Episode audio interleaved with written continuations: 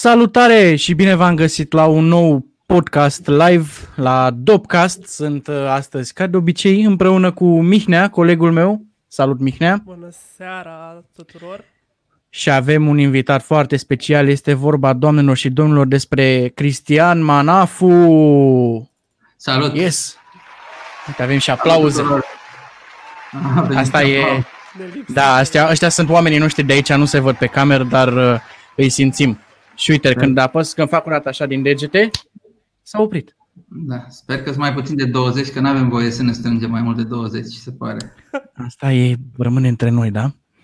Uh, uite, punem aici invitatul Siri, Cristian Manafu. Uh, Cristi, spune-ne da. ce faci în perioada asta? Cum ai trecut? Că putem să zicem că am trecut peste perioada asta de izolare. Cum, cum te-ai simțit? Cum a fost pentru tine?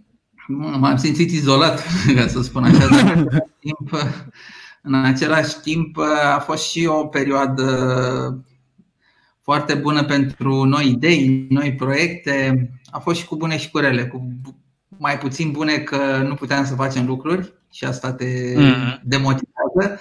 În același timp, atunci când nu poți și vezi că nu depinde de tine, încerci să cauți alte, alte idei, să faci alte lucruri, poate chiar noi, să pivotezi, să te reinventezi. Nu am stat, asta pot să spun, n-am stat. Am stat mai puțin pe Netflix, mai puțin pe, la televizor, la seriale, la chestiile astea. Mai puțin mai nou și pe social media, încerc să... să îmi împart un pic timpul cât mai, mai eficient. Am lucrat mult și sper să, să ne întoarcem cât mai curând cu adevărat la, la treaba, pentru că deși suntem într-o relaxare acum, totuși eu și mulți ca, ca mine din domeniile astea ale informării, divertismentului, adunărilor sociale, networking și așa mai departe, noi toți suntem încă închiși. Să spun așa. Da, da, da. Eu când mă gândesc, eu când mă gândesc la tine, te văd așa înconjurat de foarte mulți oameni și cred că asta ți-a lipsit foarte mult, nu? Să știi că, să știi că la început mi-a lipsit foarte mult chestia asta și chiar îmi spunea, cred că am și spus undeva, nu mai știu pe unde, într-un live pe Facebook pe undeva, că după pandemie o să mă duc la toate evenimentele la care sunt invitat, că sunt ale mele, că nu sunt ale mele, ca să mă văd cu oamenii, știi? Problema e că a venit relaxarea aia de la cincisprezece mai și am ieșit pe șaisprezece mai cu, cu mașina, am fost în vizită la cineva scurt și când am văzut câți oameni sunt pe stradă, când am văzut câte mulți se înghesuie, claxoane, iar nebunie, am zis că nu, nu mai vreau atâția oameni să văd și m-am retras în casă și n-am mai ieșit de atunci foarte mult. Adică dacă în pandemie încercam să îmi fac așa un program de cumpărături dimineața la șapte și treizeci sau noaptea la unu, când nu era lume, să nu interacționez, să nu deranjez, știi? Da, da, da. Acum când, s-a, când a venit relaxarea, nu mai vreau să ies. Înainte voiam să ies, acum nu mai vreau să ies, că văd că ce nebunie e. Când era starea de izolare, de urgență, erau foarte puțini oameni pe, pe stradă. Făceai așa zece cincisprezece minute în oraș unde aveai treabă. Ajungeai așa de repede, era bine, era așa foarte, foarte frumos, știi? Acum prefer să stau în casă și să mai stau o vreme, deci e bine, se întâmplă lucruri, oamenii încep să se relaxeze, pentru unii mai avem de, de așteptat, pentru mine și alții ca mine. Da, am înțeles. Uh, Mihnea, o să te rog pe tine să pregătești un counter de un minut de pe undeva, pe unde găsești, ca să-l lăsăm pe Cristi să se prezinte el așa cum știe el și să spună ce ar trebui oamenii să știe despre el. Și până atunci vreau să le spun celor care se uită deja că ne pot lăsa comentarii, ne pot lăsa întrebări și elor să apară pe ecran, așa cum ați văzut în comentariul lui Cătălin deja. Salutare băieți, salutare Cătălin, mulțumim că te uiți. Or să apară aici pe ecran și puteți să adresați întrebările voastre lui Cristi. Noi avem niște întrebări pregătite. O să mergem mai departe, dar vrem să ne ajutați și voi, că s-ar putea la un moment dat să fim într-un impas. Cristi, ai un minut să te prezinți, să-ți faci autobiografia ta într-un minut și îi dăm start în trei, doi, unu, start. Da, interesantă abordare să faci așa totul în șaizeci de secunde, să spui despre tine. Cred că poți să spui și în o sută patruzeci de caractere destul de mult deodată. Uh... Am uh, un background de jurnalist, am fost opt ani jurnalist în presa specializată de business, tehnologie și în principal de media, advertising și marketing. Uh, am pornit pe cont propriu acum paisprezece ani uh, într-o companie de organizare de evenimente. Și acum doisprezece ani am pornit și în consultanța în social media, prin niște traininguri la început de blogging pentru companii, apoi social media for comp- pentru companii, urmând să vorbesc uh, în multe ocazii despre ceea ce mă pasionează și mă pasionează încă foarte mult social media. Așa că uh, jurnalist, social media, evenimente. Mhm. Am înțeles. A fost. Uite, și te-ai încadrat bine în timp. E perfect. Mai aveam de zis de evenimente, dar mai... e ok. Ajungem, ajungem și la zona aia de evenimente. Um, ai lucrat în zona de business. Cumva um, ce faci tu acum cu evenimentele, cu treaba asta, vine din aceeași pasiune pentru business sau e o altă zonă total diferită pentru tine? Nu, nu, nu pot spune că sunt pasionat de business, nu știu. Ca să fii uh-huh. pasionat de business trebuie să fii un, nu știu, mare afacerist, cred că să-ți placă să fii un afacerist pe bandă rulantă, să faci foarte multe afaceri, să fii implicat în foarte multe lucruri. Cred că mi-a, mi-a plăcut mai puțin să fac afaceri sau să mă consider un afacerist. Cred că am fost mai aproape și ceea ce mi se pare interesant acum, dacă e să privesc în urmă, în ultimii douăzeci de ani, practic, am prins niște momente foarte importante în, în mediul ăsta al nostru, în societatea noastră. Am prins chiar dezvoltarea mediului de afaceri și cumva uh-huh. mai mult de asta sunt legat. Am prins în anii două mii, două mii trei, patru, cinci, până între două mii și două mii cinci, toată dezvoltarea asta de pe, de pe piața noastră. Ce înseamnă asta? Că veneau multe companii străine, veneau oameni de afară, veneau oameni care erau foarte bine pregătiți și aveau know-how, aveau experiență în domenii în care noi nu aveam și de-abia învățam. Și am avut ocazia să interacționez și eu și mulți alții cu astfel de profesioniști. Și asta ne-a învățat pe noi cumva să fim puțin înaintea pieței, înaintea nivelului pieței de la acest moment. Adică am ca înțeles. Să este ca și cum acum noi călătorim în afară, vedem lucruri faine acolo sau avem internet, deschidem internetul și descoperim totul pe internet, ne conectăm ca acum. Ne încărcăm cu toate lucrurile astea de la oameni super tari și după aia încercăm să le aplicăm și noi. Cam asta se întâmpla atunci, în anii două mii, două mii cinci, când veneau companii noi, veneau business-uri noi, veneau discipline noi, apăreau tot felul de domenii noi și tu învățai și te conectai cu oamenii ăștia care erau experimentați din țări străine. Și practic te încărcai și înțelegeai și tu niște lucruri cam cum se fac afacerile în piețe dezvoltate, care sunt condițiile de muncă, cum interacționează oamenii, da? Să ai mijloace de comunicare, să ai anumite beneficii la locul de muncă. Acum s-au universalizat, nu mai poți să zici că un birou din București nu e la fel ca unul din Viena. Știi? Nu, nu sunt diferențe mari, dar pe vremea respectivă gândiți-vă că tot, tot ce înseamnă zona asta corporate a fost creat atunci, între două mii și două mii cinci, foarte, foarte puternic. Și eu practic am prins perioada aia și am crescut cu ea și cumva mi-am impus și eu în ce am, ce, în ce am făcut să țin și eu nivelul sus. Adică dacă fac ceva, să fac întotdeauna la un nivel înaintea pieței sau să încerc să aduc lucruri din alte zone, așa cum am învățat eu de la oamenii aia care au venit în țară, și să aduc și eu și să dau mai departe, știi? Asta, asta te ajută foarte mult și când ești, nu știu, fie că ești student, fie că ești la începutul carierei, fie că vrei să te, să-ți schimbi cariera, cel mai important este să te conectezi cu oameni care îți pot îmbogăți ție experiența și mai ales cultura. Și dacă, cum se spune, dacă stai cu oameni mai deștepți decât tine prin preajmă, s-ar putea să fii un pic mai deștept. Mm-hmm. Cam așa a da. fost și atunci. Cumva asta a fost apropierea mea de, de business, dorința de a, de a fi la un alt nivel față de ce se putea atunci în, în țară.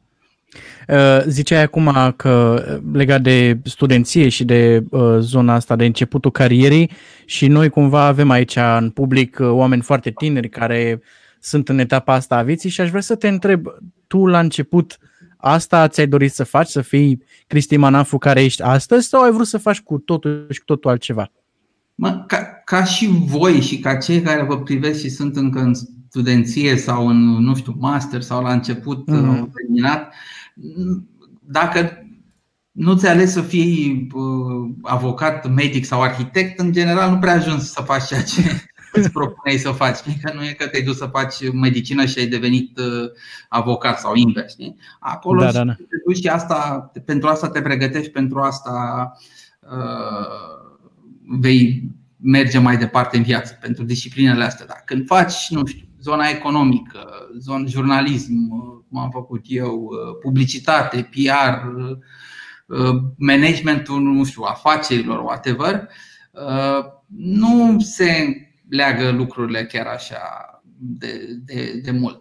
Acum, în cazul meu a fost o chestie foarte interesantă, pentru că mie mi-a plăcut foarte mult. Eu mi-am dorit să fiu jurnalist și cumva am mers pe, pe zona asta. Am avut eu înclinația asta, îmi plăcea mie foarte mult ideea asta de a, de a scrie. Nu eram bun la scris, nu am fost niciodată un scriitor, dar îmi plăcea ideea și am mers pe, pe ea mai departe. Deci cumva mergi pe ceea ce îți place. Acum sper ca părinții voștri sau ai celor care se uită la noi să nu mă înjure că vă zic să mergeți pe calea voastră, dar încercați să vă găsiți acel lucru care vă place. După aceea o să descoperiți că sunt foarte multe lucruri care se leagă cu ceea ce vă place vouă și s-ar putea să vă redescoperiți o pasiune. De exemplu, eu am vrut să fiu jurnalist, am ajuns să lucrez în radio. Nu voiam în radio, voiam în presa scrisă, dar mi-a plăcut în radio, am zis că e cel mai tare lucru. După care am fost la un seminar de P R un profesor care, din păcate, nu mai este printre noi, între cei mai buni profesori de, de P R, cred că îl cheamă Cezar Tabarca, dacă nu greșesc, a decedat acum mai mulți, mulți ani și care a ținut o prelegere. Și știa omul ăsta să povestească. Deci m-a dat peste cap. Voiam să lucrez în P R a doua zi. Deci ce radio. Mm-hmm. Am, eram în Constanța atunci student. Am venit la București. Am început să mă conectez cu oameni de aici, cu colegi, aveam oameni care uh, foști prieteni, colegi și prieteni și atunci și acum care lucrau în media, în ProTV, zona asta, adică era totul super cool la da, da. Începutul ProTV-ului, vă dați seama. Și m-am apropiat de zona de publicitate, da? Am cunoscut pe Bogdan Naumovici printr-o cunoștință, într-un cerc, am văzut ce e publicitatea, mi-a plăcut mult, mamă, ce. Pe atunci presupun că și Bogdan Naumovici era destul de la început. El e un pic mai, mai înaintat ca experiență ca în experiența. Noi avea niște ani și atunci, nu foarte mulți, dar avea ceva experiență în zona asta. Dar evident, era încă la început, nu era încă director de creație, era chiar înainte să fie director de creație cu vreo câțiva ani. Uh-huh. Și am văzut chestia asta, mi-a plăcut publicitatea. Am trebuit să cumpăr cărți, am fost la bibliotecă. Mergeam la bibliotecă, nu cum merg unii să cunoască fete, băieți sau să așa, mergeam ca să citesc și scriam pe caiete. Nu aveam calculator, scriam pe caiete. Nu știu de ce scriam pe caiete, dar făceam conspecte la, la toate cărțile alea. Și imaginați-vă că vorbim de cărți scrise în anii șaizeci și șaptezeci, pentru că Biblioteca Națională a României nu avea cărți și nu există manuale de publicitate mai, uh, și de marketing mai noi de anii ăștia, șaizeci, șaptezeci, optzeci. Deci vorbeam de concepte foarte vechi și toate astea, eu nefăcând asta în școală, am început să citesc. Să citesc mult, toate cărțile care apăreau la Humanitas sau oriunde, mă duceam în librărie, da, da, da. Le cumpăram, le citeam. Deci asta e a doua chestie, știi? După ce mergi spre ce îți place, dacă descoperi că îți place ceva, poate lucrul pentru care ai pornit, cum am fost eu jurnalist, cu jurnalismul, mm-hmm. Încearcă să devii bun tu, nu aștepta. Școala te învață, ți arată niște lucruri. Făceam și eu la școală multe lucruri. Dar eu voiam mai mult și voiam să mă duc în zona asta de comunicare, de marketing, de advertising, pe care nu o făceam la școală. Acum ai tot internetul și te ajută articolele de ieri să fii mai deștept pentru mâine. Da, da, da. Asta am făcut. Da, deci mi-am urmat pasiunea, m-am dotat, da, cu informația care îmi lipsea și am încercat să mă conectez cu oamenii din domeniul respectiv. Să-i cunosc, să văd. Mi-am pus C V-ul, mi-am dus C V-ul la o agenție și mi-am trecut numărul de telefon și așteptam acasă să mă sune, dar nu înțelegeam de ce, pentru că eu nu pusese numărul de telefon pe C V. Adică sunt niște lucruri care, care rămâi în urmă și privindu-le acum, știi, te gândești că bă, ce mișto era, dar și ce prost am fost că mi-am lăsat numărul de telefon. Acum, acum înțeleg și uh, obsesia ta de la evenimentele tale. Oameni buni, mergeți și faceți networking, vorbiți cu tare, cu cu tare, cunoașteți-vă, cunoaș- cunoașteți-vă între voi, știi? Și acum înțeleg, asta te-a ajutat pe tine foarte mult în carieră. Am avut noroc să, să, să fiu în, în domeniul ăsta al marketingului. În locul potrivit, la momentul potrivit. Unde networking-ul este important. Și trebuie să vă gândiți că atunci când am început eu cariera, dacă încă vorbim de începuturile carierei și cum faci când ești la început, atunci când am început eu cariera nu erau atâtea evenimente cum sunt mm. astăzi. Nu existau conferințe, nu, nu știam eu ce înseamnă o conferință în momentul ăla. Exista noaptea devoratorilor de publicitate o dată pe an. Gândiți-vă că așteptam un an de zile să vină evenimentul ăla ca să văd și oamenii din publicitate când eram student. Și stăteam până la nu știu cât dimineața și plecam cu o sacoșă de aia de stickere și de toate porcările alea de le primești pe la târguri și pe la astea de gaming, ce mai știu eu ce. Eram atât de fericit că sunt în lumea asta strângând rahaturile alea, că gândiți-vă că ce aveți voi astăzi este super tare, dar și ce aveam eu atunci puțin, ăla mă motiva să, să, să merg mai departe. Și după asta am început să descoper care era barul unde mergeau oamenii din publicitate, să mergem la motoare pe T N B. Nici nu te cunoșteai cu oamenii, dar erai acolo, stai la masă la două mese de ăla da, da, da, da. date din publicitate, dădeai, îl salutai, el nu știa cine este salutat, te simțeai și tu bine. Cunoaștem deci, sentimentul. Sunt, Sunt lucruri umane la urma urmei. Știi, de-aia este să fii prezent, să fii, să fii, să... Adică e ok, mergeam și eu în cluburi, mai puțin, dar mergeam, o vreme am mers. Mergeam și eu la o bere cu prietenii, dădeam petrecere prin cămine, pe la unul acasă, mai venea poliția. Adică nu a fost, am fost șoarece de bibliotecă, dar aveam și eu timpul meu. Ăsta e pentru a studia, ăsta e pentru a face networking, ăsta e pentru a învăța și ăsta e pentru a mă distra. Știi? Dar deși nu aveam un țel și nu știam unde o să ajung și la ce am ajuns astăzi, nu mi-nchipuiam că o să fac chestia asta. Am încercat să, din aproape în aproape să fiu măcar up-to-date, să știu și eu ce se întâmplă în jurul meu, în domeniul ăla în care am ales să fiu. Pentru că dacă vrei să te faci om de marketing, trebuie să știi ceva de marketing. Și mai da. mult decât la școală. Dacă vrei să fii om de P R, la fel trebuie să știi. Măcar cine sunt oamenii din, din industria, să știi cine sunt figurile marcante, să știi care sunt agențiile de top, să știi care sunt brandurile care se implică și așa mai departe. Lucrurile astea poate le primești la școală. Sunt convins că acum primiți mult mai multe informații decât primeam noi. Arătați-vă interes, că până la urmă, la finalul zilei, când tragi linia serios, dacă ați absolvit sau veți absolvi, ce o să faceți? Așteptați să ce? Părinții să vă găsească un job la București dacă ați venit cu trenul, cum am venit și eu? Nu, da?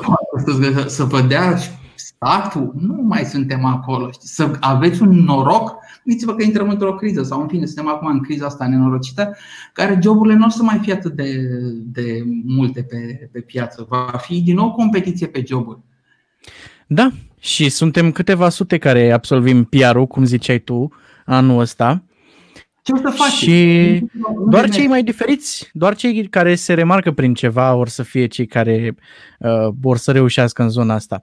Bun, îl las și pe Mihnea să-ți adreseze câteva întrebări și până atunci eu le reamintesc oamenilor că îți pot lăsa aici întrebări și apar pe ecran. Și rog să ne aștești cu un share dacă vor, cu un like, cu un dislike pe YouTube, exact cum vreți voi, ca să simțim și noi care e pulsul aici, ce se întâmplă. Mihnea, uh, îți predau ștafeta. Uh, rămânând cumva în zona asta de business, uh, eram curios să văd ce crezi, cât uh, va ține criza asta. Sunt diferite voci care zic de diverse scenarii, cum că o să țină doi trei ani, că o să fie că e deja mai rău decât în două mii opt, unii zic că e mai rău decât acum o sută de ani. Cum ți se pare situația actuală? Noi am fost puși în fața unui, nu știu, pericol necunoscut și asta ne-a speriat foarte mult și a dat foarte mult înapoi economiile și a, și a generat o stagnare în, în, pe toate piețele. Acum vă dați seama că noi venim după o perioadă de prosperitate și lucrurile s-au schimbat peste noapte. Nu cred că o să trecem peste perioada asta la fel peste noapte. Eu îmi doresc și sper și am așa un feeling, dar e un feeling personal pentru că nimeni nu știe exact ce se va întâmpla. Îmi doresc ca de data asta să treacă mult mai repede decât criza anterioară, cea din două mii opt două mii nouă, care a durat destul de mult în, în, în România. Asta și pentru că și noi am mai evoluat, asta și pentru că piața a crescut și piața muncii este mai diversificată, să spun așa. Există mai multă dorință de a face, avem know-how foarte mult, avem oameni bine pregătiți.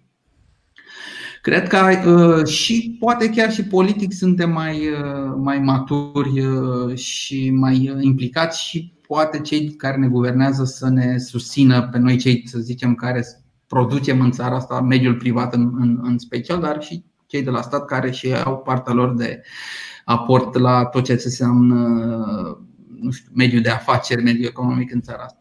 Nu știm cât o să dureze. Eu nu pot să spun lucrul ăsta. Nu sunt nici economist, nici un analist în, în zona asta. Dacă durează doi ani, sper să fie o criză ușoară. Dacă durează cinci ani, sper să avem un hop și după aia să începem să construim. Depinde de foarte multe lucruri. Depinde. Gândiți-vă că toate, toată criza asta sau tot ce se întâmplă și s-a întâmplat și acum zece, doisprezece ani nu ține doar de piața noastră. Noi suntem conectați cu celelalte piețe. Dacă o fabrică cu nu știu câte mii de angajați de aici nu mai produce sau nu mai exportă, pentru că, nu știu, în Italia, în Spania, în Germania e o problemă din cauza acestei crize, se generează criza în lanț și aici. Acele fabrici vor trebui să dea afară oameni, să concedieze oameni. Nu le place ideea asta, dar n-au încotro. Deci gândiți-vă că totul este un mecanism destul de complex și cu cât Europa ține mai strâns și mai aproape și se ajută și încearcă împreună să treacă peste, peste hopul ăsta, cu atât o să fie mai bine. La criza cealaltă noi eram la început, eram în primii ani în, în U E, venea și după un capitalism ăsta destul de sălbatic. Da, deși trecuseră vreo zece ani de la acel sălbatic capitalism al anilor nouăzeci, la finalul anilor două mii încă eram departe de multe alte țări. Acum am ajuns din urmă, să zicem, la cel puțin, poate chiar și nivel de trai în anumite orașe mari, poate și la nivel de know-how, poate și la nivel de pregătire a oamenilor. Sunt totuși câteva milioane de români care au plecat în ultimii ani, în ultimii zece ani afară și lucrează acolo și fie de la munci ușoare sau munci normale, obișnuite, până la oameni care lucrează în cercetare sau în domenii mediu academic. Adică avem, avem puterea să facem mult mai mult decât la criza aia. Eu sper totuși că undeva până două mii douăzeci și doi să putem să... să, să spunem că am trecut de partea grea și să construim în continuare. Cam asta se întâmplă la zece, doisprezece ani, există o criză, există ceva care generează un dezechilibru sau, dacă vreți, reglează. Pentru că pe noi ne-a prins criza asta în bunăstare. Cei care au acum douăzeci și ceva de ani, gândiți-vă că aveau zece ani la criza anterioară. Dar în zece ani nu te gândești la mediul de la ce carieră o să ai, unde o să te angajezi, ce bani o să ai, dacă o să ai bani să mergi în control sau și inexpirat în aceea săptămână sau îți povestesc prietenii sau te uiți pe live, că poate acum mulți o să meargă la cluburi uitându-se doar pe live. Mamă, ce tare a fost live-ul din, din Gaia, Maia sau Papaya, cum s-o numi, știi?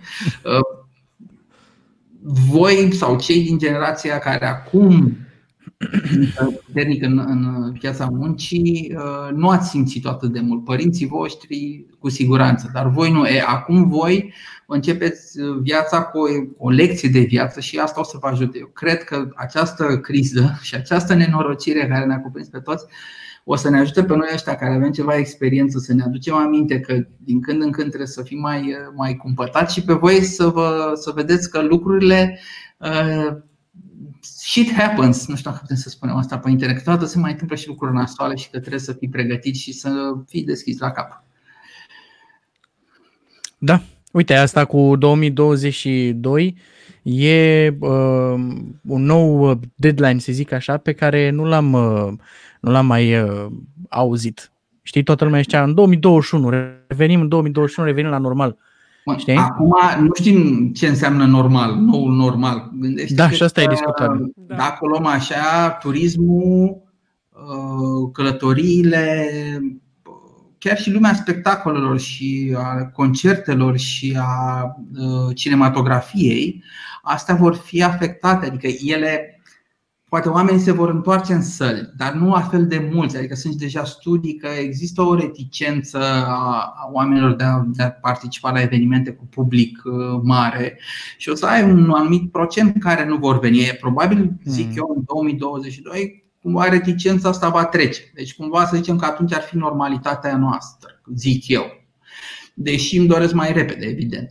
Pe de altă parte, să ne gândim că anumite business-uri sunt afectate diferit și cele care au fost puternic lovite, că asta este mai important decât când ne întoarcem în săli, așa, vor avea nevoie de timp să recupereze și de asta cumva zic eu undeva te duci spre două mii douăzeci și doi. Dar dacă n-ai avut nicio problemă în perioada asta, dacă oamenii în continuare o să, o să consum, o consume, dacă șomajul este,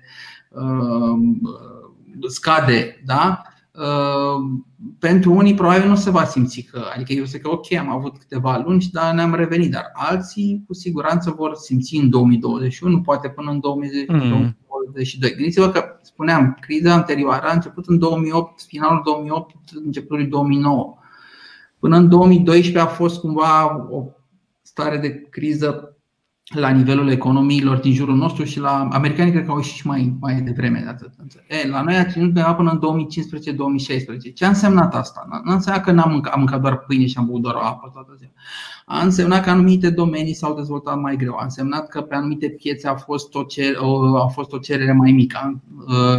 A însemnat că anumite planuri au fost amânate, investiții nelansate și joburi ne deschise și așa mai departe. A însemnat bugete mai mici pentru marketing, comunicare și, dacă vreți, chiar lipsa unor manifestări culturale, pentru că tot fenomenul ăsta al festivalurilor, concertelor care ne place așa de mult și toată nebunia asta a început în două mii cincisprezece. Deci exact când ieșeam din criză și după aia noi am fost pe creștere și atunci mergeam la patru festivaluri într-o vară. Și la douăzeci de concerte. Bun, în două mii cincisprezece cumva a crescut na, foarte mult. Un job mai bun, părinții aveau un job mai bun. Da, eu ziceam că în două mii cincisprezece a crescut foarte mult industria asta, dar festivalurile cu adevărat au apărut păi, mai devreme. Bun, existau și asta, dar a fost Antoldu și Antoldu a uite, două mii cincisprezece două mii șaisprezece nu s-a văzut mult, din două mii șaptesprezece s-a văzut destul de bine. Da, dar uite, BestFest-ul, de exemplu, care a fost un festival foarte mare, a murit odată cu criza, știi? Păi el a cam prins exact, el a început să se dezvolte exact în perioada de, de, de criză. Adică nu mai știu când a fost prima ediție, dacă a fost chiar două mii opt. Uh, Dar nu mai știu. Până în două mii doisprezece două mii treisprezece, cred că am fost și la ultima la ediție. Au fost vreo două la tunari, cred că. Cred. Da, da, da, da, da, la tunari. Da. Nu au fost, să zicem, cel mai bun loc față de Romex, pe unde, să zicem, era în oraș, era mai aproape, ajunge mai repede.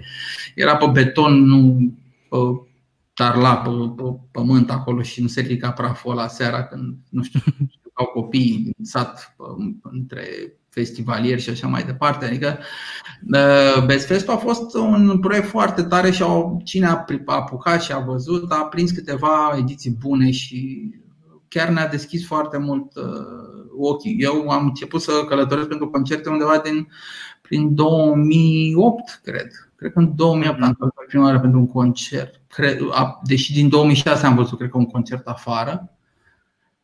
Red Hot Chili Peppers la Barcelona, în două mii opt Madonna la Paris și după aia am început să călătoresc și după aia au venit și la noi, de, au început să vină tot felul de, de artiști mari să vedem, să nu mă mai duc eu după ei și după aia a venit Antoldu care a schimbat un pic regulile jocului, a crescut Electric Castle, au apărut toate celelalte nevărsiuri și acum Saga și ai mai avut câteva care au apărut, au avut o ediție două și și au dispărut multe concerte.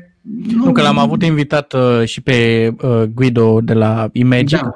Acum câteva uh, ediții, chiar ediția trecută, nu mai știu sigur. Și am discutat despre BestFest și mi s-a părut foarte important, știi, să uh, menționăm. Pentru că, exact cum a zis și el și cum am zis și noi atunci, a fost tatăl sau bunicul tuturor festivalurilor da, pe care da, le vedem da, acum, da, știi? Da. Adică atunci a început toată treaba asta. Cristi, avem două întrebări deja în chat. Pe una o să o luăm acum și pe cealaltă o lăsăm pentru mai târziu, pentru că schimbă foarte mult subiectul. Și uite, Cătălin zice, cum a început povestea Webstock în România? Uh, păi, uh, uh, era două mii opt, cred, da. două mii opt, stai așa puțin, am o întrebare. Vine de la Woodstock? Uh, cumva, da, asta a fost uh, ideea, a fost uh, propunerea unui amic într-o întâlnire, noi trebuia să-l numim Bestival, știi? Am înțeles, e mai bine Webstock. Uh, BestFest s-a numit Be- uh, Bestival înainte, cred, da, cred nu da, știu, și știu da, că era în, în Belgia sau în altă parte, era un alt, un alt uh, festival cu același nume și pentru a nu exista confuzie și da, da, da. de copyright și de uh, trademark au făcut BestFest. Dar cred că Bestival a fost prima dată, prima ediție sau mm. prima. Și eu am vrut să zic Webstival, doar că se auzea mai mai prost. Webstival. Nu e nasol de tot, dar nu e ca Webstock. Eram într-o întâlnire și zice amicul ăsta: "Bă, dar de ce nu zici Webstock?" Știi? Întâmplător este că întâmplător face că atunci am intrat să văd dacă domeniul e liber și era luat. Și okay. pe vremea aia nu existau normele de G D P R și îți arăta cine are domeniu. Și întâmplător, zic întâmplător, întâmplător și întâmplător un prieten îți dă un nume, un întâmplător un prieten îți dă un domeniu web. Întâmplător îl știam pe cel care avea domeniu web dot ro. Cristian Mezei îl cheamă, un om de S E O, unul dintre primii mari oameni de S E O de la noi și de digital marketing, și l-am sunat: "Bă, Cristi, ce faci cu el? Că uite, aș vrea să fac un eveniment, îmi place numele ăsta, nu, nu îl dai nici." Și da, mă, că voiam să fac un stock fotografii website, știi? Și îl dau ție, acolo n-am făcut nimic cu el. Și mi-a dat domeniul. Și cu domeniul am început, am lansat evenimentul, după care am aflat că în, în Australia au scris aia de acolo, supărați că aveau un, și ei un webstock, dar era pe programare, pe altceva. Și asta se mai ține, cred că cu un an, doi înaintea noastră început să răștine. Noi suntem în Europa, suntem aici în România, nu avem gând să ne ducem în afară, să facem ceva internațional și oricum nu suntem în zona voastră, vă promitem că nu intrăm peste felia voastră ca să nu existe un, un conflict, avem un singur logo, ne-am înregistrat logo-ul, uite cu ăsta mergem, nu-l schimbăm, ei schimbau în fiecare an identitatea și chestia asta. Nu o să existe, nu facem în engleză, voi faceți în engleză. Australia sau Noua Zeelandă, nu mai știu.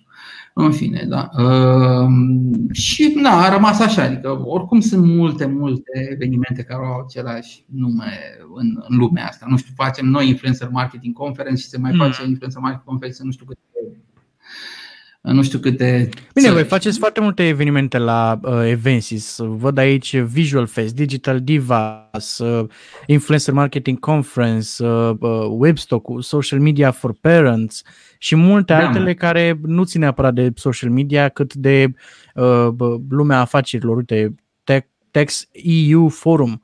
Uh, da. Cum ți-a venit ideea asta? Ai văzut uh, cumva o oportunitate sau a fost o nevoie a pieței și să se întâlnească într-un loc și să discute despre noile trenduri și zona asta?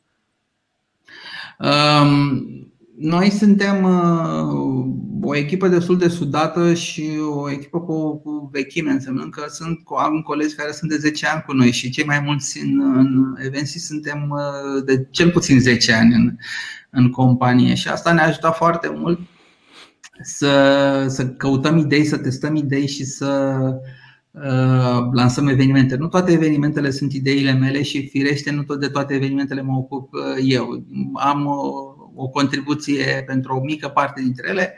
Celelalte intră și în atribuțiile și interesele celorlalți colegi. Mm. Ne, ne, ne dăm seama că omul nu poate face chiar tot într-o companie uh, și mă bucur că am reușit în anii ăștia să, să mergem în, în anumite zone. uh, E drept că background-ul nostru vine din zona de media, de jurnalism și de publicații offline, ca să spun așa, înainte să fim uh, și pe online.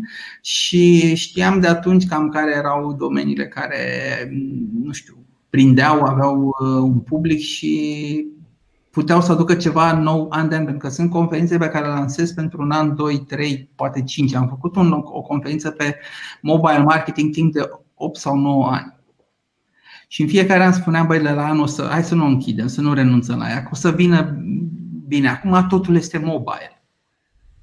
Totul mm. e mobile. Adică tot ce facem, facem pe mobile mai mult sau mai puțin. Și pe Facebook stăm mai mult pe mobile decât pe laptop sau pe desktop. Și pe Instagram stăm aproape exclusiv pe, pe, pe mobile și pe mai multe alte aplicații tot pe mobile stăm cel mai mult, pentru că ele sunt native uh, pentru mobil făcute, știi?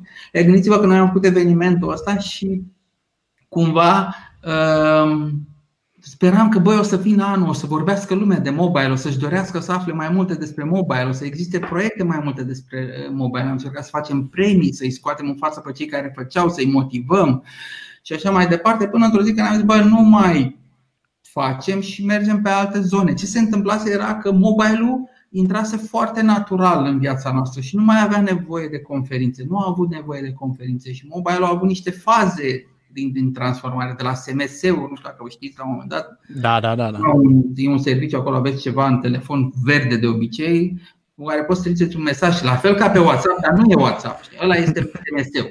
Da? Come on, come on. Oamenii trimiteau S M S-uri promoționale, adică mesajele alea care ajung câteodată întâmplător la voi și nu știți de ce le primiți, cu acum promoție la lenjerie de pat.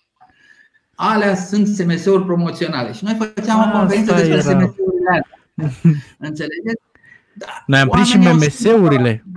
Au sărit la mobile, web, mobile website, s-au sărit la tot felul, la socializare pe, pe aplicații și nu, lumea nu mai avea nevoie. Dar de ce vorbim noi despre mobil? Pentru că toți avem mobil și mm. uite așa, n-am mai făcut conferința aia. Deși nouă ne-a plăcut mult și am muncit la și an de an puneam acolo suflet și energie că o să prindă și o să fie și o să vină mai mulți oameni. Da, ne-am bucurat cât, cât am făcut. E, așa sunt și uh, altele. Dar în același timp ca taxi, uh, taxe-ul, cum îi spunem noi, care o conferințe de taxe și fiscalitate, acolo în fiecare an ai noutăți, acolo în fiecare an ai ceva. Ministerul, ministerele și instituțiile statului dau mereu, actualizează mereu agenda, să spunem așa, companiilor, fiscală a companiilor și vrei să te întâlnești cu oameni, vrei să faci networking, vrei să afli de la uh, experți. Că acolo chiar vine experți. Nu e ca o conferință unde mergem noi pentru socializare. Acolo oamenii merg strict să afle lucruri. Oamenii vin, pun întrebări, au agende. Da, să știi că ăsta e unul dintre lucrurile foarte bune la conferințe, la Evensis, că vin atât oameni care sunt experți în domeniu și învață și pot să dea din experiența lor și vin și oameni care sunt la început de drum și pot să vadă cu ce se mănâncă cu adevărat și să învețe, știi? Și asta mi s-a părut întotdeauna o chestie uh, foarte bună și la Webstock și la celelalte conferințe de la Evensis la care am fost. Um, E foarte mult de povestit și aș vrea să mergem un pic către noul vostru eveniment care se numește PodFest uh, și o să fie un, o conferință, din ce văd eu aici, o conferință în online. Uh, da. Dacă nu mă înșel pentru prima dată când faceți asta, bine, dincolo de live stream-urile uh, de la conferințele face-to-face. Da, uh. Putem spune că e prima, de fapt nu e, nu o să fie, o să fie a doua conferință virtuală, o să facem alt eveniment înainte de PodFest. Uh-huh. Putem spune că e una dintre primele conferințe virtuale. Noi, tehnic, să zic așa, teoretic, transmitem online din două mii opt, de la primul Webstock. A fost prima conferință transmisă online, dar era o transmisiune clasică, adică what you see is what you get, știi? Mm. Era pe scenă și o mai mișcai să vă arăți prezentarea și speakerul. Oamenii ascultau, e ca la un podcast, știi? Transmisiunile astea live da, da. Sunt legate de PowerPoint atât de mult, ca să fii atent la bullet points sau la tot felul de explicații sau ce mai ai tu acolo în PowerPoint. Pot fi ca niște, nu știu, emisiuni radio, podcasturile, lași în fundal, stai la birou pe căști și asculți prelegerea mm-hmm. sau Z, știi? De și asta mi se pare interesant. opt. Însă acum încercăm să-i dăm o altă formă, încercăm să, să, să o facem mai web-friendly pentru oameni, să fie mai mult decât o experiență de ascultare, să fie și o experiență de interacțiune. Mai avem de pus multe detalii la, la punct, dar da, o să facem o conferință pe care voiam să o facem offline și așteptăm să o facem și offline, poate chiar la anul, în două mii douăzeci și doi, cum spuneam. Mm-hmm. Poate chiar la anul să avem și o întâlnire a producătorilor de podcasturi, dacă vrei, din România, podcasterilor din România, în care să se cunoască, să stea la un pahar de vorbă, la o cafea, să socializeze. Dar până atunci o să facem o versiune online, pentru că am zis că e un moment foarte bun din două puncte de vedere. Unul, crește interesul și la nivel global și local pentru podcasturi. Și doi, comunitatea și în general comunitățile creatori ar trebui să rămână unite și în perioada asta. Adică noi, nu ne, noi ne-am gândit cu toții la uh, restaurante. Ce fac cafenelele? Ce face barmanul? Mm-hmm. Eu nu știu, n-am un barman preferat, dar eu un barman, doi, trei și îmi place de ei, dar nu pot să zic că sunt preferații mei. Dar am locuri în care merg pentru oamenii care mă servesc. Am locuri în care uh, îmi comand, din care îmi comand, în care, unde comand, în care sau unde merg și am comandat și am făcut lucrul ăsta. I-am am susținut cumva și în perioada asta tocmai pentru a nu, nu pierde. Dar în același timp, pe lângă tot efortul ăsta să ajutăm, să ajutăm, bă, nimeni n-a vorbit de creatorii de conținut. Adică oamenii ăștia există și în afara crizei și pe, și pe criză. Oamenii ăștia generează conținut și pe criză și în afara crizei. Oamenii ăștia sunt parte în niște, niște comunități. Nu e nimeni de capul lui pe lumea asta. Oricât de mult am crede noi că suntem în, fa- în spatele unei tastaturi și tastăm acolo ce vrem noi și ce ne vine prin cap, suntem parte dintr-o comunitate. Dacă ești un vlogger sau video podcaster, ești în comunitatea celor ca, ca tine. Dacă ești un blogger, ești blogger. Dacă ești blogger de tehnologie, ești blogger în comunitatea de tehnologie. Și da. Toate, toate comunitățile astea online ale creatorilor se întâlneau în diverse ocazii. Multe ocazii generate de noi, de evenimente. Noi facem, facem probabil cele mai multe evenimente dedicate comunităților pe, pe an în, în țara asta, știi? Și ce, ce, ce puteam să facem? Sau ce, ce ar fi trebuit să facem? Să așteptăm până în două mii douăzeci și unu sau două mii douăzeci și doi, când toată lumea, adică până de la single motherfucker vine în, în, în, în sală și atunci zicem gata frate, au venit toți înapoi? Sau să încercăm să, să-i conectăm cumva? Și cum să-i conectăm? Virtual, mm. Pentru că în momentul ăsta eu cu voi sunt conectat virtual la fel, da, la... e normal, deva, e normal. În aceeași, dar poți face ceva la o scară mult mai mare, cu mai mulți oameni care să te urmărească, cu o agendă, cu ocazii, poate și de socializare, ne gândim și la socializare online. Și mai e un lucru, în momentul ăsta există, suntem într-un stadiu al progresului tehnologic foarte important. Gândiți-vă că toată criza asta a generat două mari lucruri pozitive în online, în mediul nostru de comunicare în România. Unu, nu neapărat legat de comunicare, dar de online, este e-commerce-ul, creșterea comerțului online. Oamenii au comandat mai mult, au cumpărat mai mult online și au făcut mai multe tranzacții online și cu cardul chiar. Oamenii plăteau cu cardul sau cu telefonul, adică nu ți-ai fi închipuit tu că te duci la Mega Image și spune vă rugăm pentru siguranța dumneavoastră plătiți cu cardul sau cu telefonul. Adică mai mare reclamă la plata cu telefonul n-am văzut și nu o să vedem vreodată. Înțelegi? Da. Deci, clar, Asta, asta este un impuls, e un push boost dat e-commerce-ului. Pe de altă parte avem toată zona asta de comunicare pe care o avem și noi în momentul acesta. Noi nu ne-am fi gândit probabil și mulți nu s-ar fi gândit acum un an să facă ce facem noi acum. Și zona asta de Zoom-uri, Facebook Live-uri, Meet-uri, Teams-uri, whatever-uri, StreamYard, toate, înțeleg, ne arată că evoluăm în zona asta a live video, a videoului. Eu nu mm. sunt un mare fan al videoului în general. Am rămas totuși cu blogurile eu, dar acum am făcut și eu live-urile mele. Mi-a plăcut. De ce să nu recunosc? Că înainte n-aș fi fost da. motiv să fac, dar izolarea și noua normalitate te învață să te adaptezi și să găsești noi beneficii. Și cam, cam, cam asta încercăm să facem mereu, cu evenimentele sau cu orice facem. Și cam asta spun tuturor să, să facă de câte ori au ocazia. Să meargă păi și pe...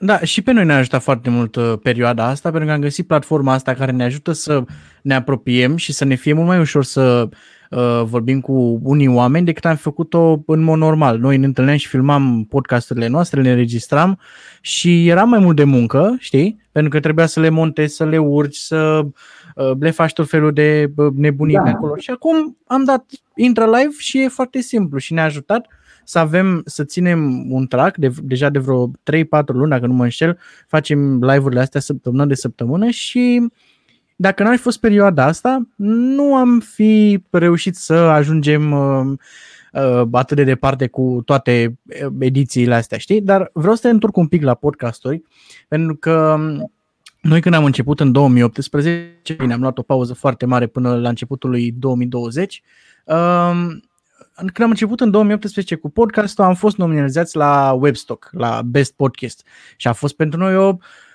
cum să spun, un moment extraordinar când am văzut că suntem nominalizați acolo, dar după aia ne-am dat seama că nu am fost nominalizați neapărat pentru că eram foarte buni, ci pentru că eram foarte puțini în piață, știi?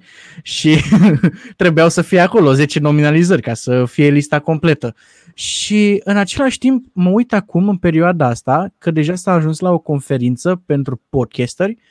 Um, și sunt fericit să văd că industria asta crește. Și vreau să te întreb cum o vezi tu, cum a crescut ea în ultimii doi ani, să zic, de când am început noi, de atunci, din două mii optsprezece și până acum. Pentru că sunt foarte mulți care fac treaba asta, atât video cât și audio, fac pe tot felul de platforme.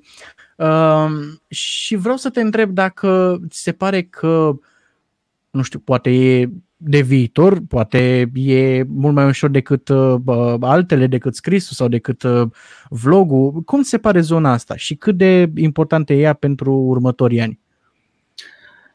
Acum, dacă e să ne uităm în jur și să ne uităm la ultimii doi ani, cel puțin în România, este clar un moment de, de creștere. Și pe, pe acest moment de creștere ne-am bazat și noi când am decis să facem o conferință despre podcasturi. Mm. Nu mai țin minte cum a fost în două mii optsprezece, dar anul trecut țin minte că deja erau mult mai multe podcasturi și deja aveai, dacă vrei, și o segmentare, aveai videocasturile, să le zic așa, și podcasturile. Pentru că zona video crescuse foarte mult și deja era o anumită calitate și o audiență destul de mare, chiar mai mare acolo decât în zona podcastului obișnuit. O audiență generată și de faptul că cei care făceau acele videocasturi erau persoane cunoscute pe YouTube și aveau o audiență pe care puteau să, să o atragă mult mai simplu acolo decât a, într-un podcast obișnuit. Din când în când trebuie să, să ne uităm la un lucru foarte important, spun eu, și o să fac acum o mică paranteză și un mic salt. Pe lângă toate trendurile pe care noi le vedem și ce vedem noi acum cel mai mult, top of mind, dacă, dacă e să întrebăm pe oricine de acolo care ne privește la ce se gândește în momentul ăsta când spun trendurile momentului, cel puțin la unul din două, dacă nu la amândouă, la TikTok și la Stories. Deci clar, story-urile sunt, tocmai a lansat acum Twitter în Brazilia, Italia și India, cred, sau ceva de genul ăsta, Flits, care sunt acele stories ale Twitter. Da, o să lanseze și LinkedIn-ul, deci toată lumea o să facă stories. În același timp, TikTok a venit și a răvășit piața de social media și viețile multora și chiar business-urile multora. Și acolo mai sunt alte aplicații care la noi n-au ajuns, dar sunt în piața asiatică destul de mari și, și cresc foarte mult acolo. E, dincolo de trendurile astea ale momentului, care au fost mereu, a fost și Twitter, a fost și Facebook, a fost și Instagram, a fost și Snapchat, există celelalte trenduri care vin să contrabalanceze un pic, să, să, să echilibreze un pic ecosistemul ăsta. Nu o să mergem tot să facem TikTok și Stories. Uh-huh. Unii oameni o să scrie texte mai lungi și de-aia este o întoarcere acum a long form text, cum spun americanii, a textelor în formă lungă, da? Oamenii au început să citească din nou, de-aia medium punct com, platforma a crescut foarte mult, pentru că acolo sunt oameni care vor să citească texte în adâncime, da? Texte da. Lungi. La fel este și cu podcastul. Podcasturile pentru anumiți oameni sunt un uh, motiv de echilibru, dacă sunt un motiv de a face social media și de a consuma social media. Nu vreau să fac aia, nu sunt acolo, nu mă interesează. N-am nimic uh-huh. cu Instagram-ul sau cu story-ul. Dar eu vreau alt conținut. Și atunci acel alt conținut pot fi articolele lungi sau uh, podcasturile. Acum se mai întâmplă un lucru, că după ce, cel puțin și la noi și în alte țări, se vede o creștere a activității în orașe. Faptul că metropolele devin din ce în ce mai mari, orașele mari devin și mai mari, duce la aglomerări, la uh, o creștere a uh, prețurilor de uh, caselor și locuințelor, apartamentelor. Și o să vă întrebați, dar de ce zic despre asta? Păi cele mai multe podcasturi sau cele mai multe ocazii de a asculta podcasturile atunci când te duci la birou sau te întorci, fie că te duci cu trenul, faci commuting, da? Fie că stai în mașină sau mergi cu, cu metrou. Dacă era aglomerat în oraș și făceai o oră prin București să ajungi acasă, ascultai podcasturi. Dacă stăteai la Ploiești și veneai la București în fiecare zi, cum sunt unii care vin sau vin din, de oriunde în altă parte cu rata sau, sau din Buftea, crede-mă, că faci două ore pe drum. Vrei, considerăm așa că e în afara metropolei, așa cum până o să aibă metrou. Asta e glumă de, de cei care au metrou față de cei care nu au metrou în Drumul Taberei. Drumul Taberei este un cartier mișto, deci nu am nimic cu cartierul Drumul Taberei. faptul că petreceam mai mult timp ne-a ajutat acest obicei de, de consum. Faptul că oamenii de lângă noi au început să asculte, ne-au făcut și pe noi să, să ascultăm. Faptul că, spuneam, blogger, vlogger, stand-upper sau oameni cunoscuți au început să facă pe YouTube uh, videocast, uh, da, să zic așa, uh, vodcast, da, vodcast. Mm-hmm. Uh, ne-a făcut să ne să ascultăm și pe cei care făceau podcasturi sau să ne să fim atenți. Toate lucrurile astea merg mână în mână. O dată trebuie să echilibrăm cu ce e la modă și al doilea trebuie să ținem cont de ce este în, în, în jurul nostru. Acum cel mai mare dușman al podcasturilor este work from home. Nu mai a pus să asculți atât de mult, știi? Dacă ai și copii, auzi mai mult copii decât podcastul ăla pe care l-ai auzit în mașină, știi? Da. Dacă ești acasă, mai puri un episod pe, pe Netflix sau asculti muzică sau faci Alte, alte, alte lucruri în timpul, în timpul pe care îl petreci acasă. De, nici la birou nu asculți, cred, atât de mult podcast-uri, știi? Da. Mihnea. Uh, uh, crezi că podcastul este aici să rămână pe, ter- pe termen lung? Sau o să fie doar un trend care o să dispară? Păi, haideți să vă spun așa, eu am înregistrat primul podcast în două mii șase. Nu vă întreb ce faceați voi în două mii șase, dar am înregistrat primul, am fost gazda unui gazda, invitat unui podcast în două mii șase. Niște amici de-ai mei voiau să lanseze o o platformă, am lucrat și eu un pic pe lângă ei, dar ei au avut ideea și au dus-o și au făcut, nu știu, probabil cinci zece episoade în două mii șase. De acum paisprezece ani. Podcasturile există de vreo paisprezece cincisprezece ani. Ele n-au dispărut, ele sunt cumva ca precum cărțile. Acum, eu cred că o să rămână și chiar dacă suntem acum cu work from home-ul ăsta care a mai scăzut un pic audiența, pentru că în perioada izolării, deși credeam că o să, să, să crească audiența, în perioada izolării a scăzut. Parte din ce vă spuneam, că nu mai mergem la muncă, nu mai avem ocazii de ascultare atât de mult și probabil și focusul nostru era mai mult pe what's now, ce se întâmplă acum, știri, ordonanțe de urgență, nenorociri, decese, număr de îmbolnăviri, whatever-uri pe care tu nu le vezi în podcast. Podcasturile, cele mai multe dintre ele sunt timeless, da? Adică le asculți oricând pentru că vin cu niște insight-uri, vin cu niște lucruri care te fac mai deștept sau te îți îmbogățesc un pic așa perspectivele, precum uh, niște cărți. E, pe când în perioada asta noi am fost atenți pe, pe news, deci pe, long, pe termen lung eu cred că creșterea va, va fi cel puțin stabilă. Trebuie să ne gândim că există acum un alt trend care vine și vine de câțiva ani și o, să, o să-l simțim și noi probabil în următorii ani. Este uh, trendul audio, să spun așa. Uh, trendul audio care este dat de audio speakers, de toate boxele inteligente care au Alexa, Google Assistant, Siri și mai știu eu ce în ele, care deja sunt integrate, nu știu, există și la noi niște studii și există un procent acolo, nu spun ca să nu zic prostii, că nu mai mi-aduc aminte, dar e un procent destul de ok în mediul urban de oameni care folosesc asistenții vocali, da, acești asistenți audio, în integrarea device-urilor din casă. Gândiți-vă așa cum îi spui lui Siri, spunem că what's the weather like in New York, da? Așa poți să-i ceri să play my favorite podcast sau mai the last episode sau whatever ce îi spui tu și în timp ce mm. dai cu aspiratorul sau faci nu știu ce prin casă, îți spune Siri podcastul. Da, deci această interacțiune cu noile device-uri prin voce și prin zona audio o să susțină la fel podcasturile, pentru că este mediul audio, da? Vorbim de același mediu, de aceeași baltă, știi, chiar dacă mere și pere, totuși vorbim de aceeași baldă, pescuim în aceeași baltă, știi?